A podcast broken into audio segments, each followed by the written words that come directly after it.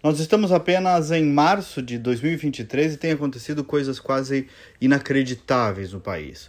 Uma das mais recentes é o papel do presidente da Apex falando mal do Brasil na China.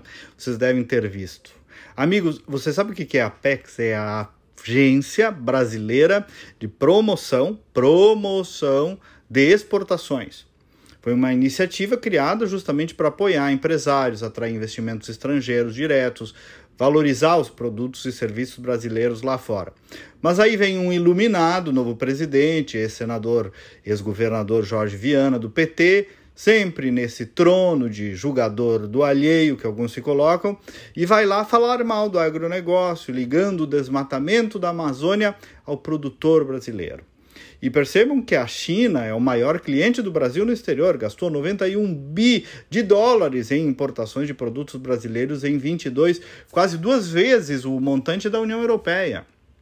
Então é grave, do ponto de vista da promoção comercial, um executivo do país, pago para promover o país e lá falar mal do país, por mais que seja num contexto, num discurso de ponderação, ou o que quer que seja.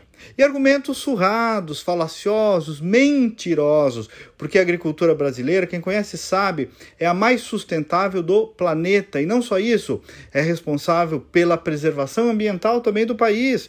Quem conhece também sabe que o Brasil possui um dos maiores mananciais de áreas preservadas do mundo em relação às áreas agricultáveis. É que a tara ideológica de algumas pessoas, de algumas figuras, às vezes está acima de qualquer coisa. E disse bem a ministra Tereza Cristina, ex-ministra, né, que agora é senadora, a Apex sempre promoveu exportações, onde o agro é campeão, que a Apex é essa que agora acusa o agro de desmatar a Amazônia diante dos nossos maiores clientes na China. É para derrubar a imagem do país de vez? É muita insensatez. Disse bem também o deputado Marcel Van Hattem, em tempos normais, sem dúvida, seria caso de demissão sumária desse executivo. Mas é assim que estamos, amigos, e isso, como eu disse no começo, que é apenas trinta de março de dois mil e vinte e três. Só talvez mais inacreditável do que isso, com todo respeito, é ver a ex-presidente Dilma assumindo a presidência de um banco.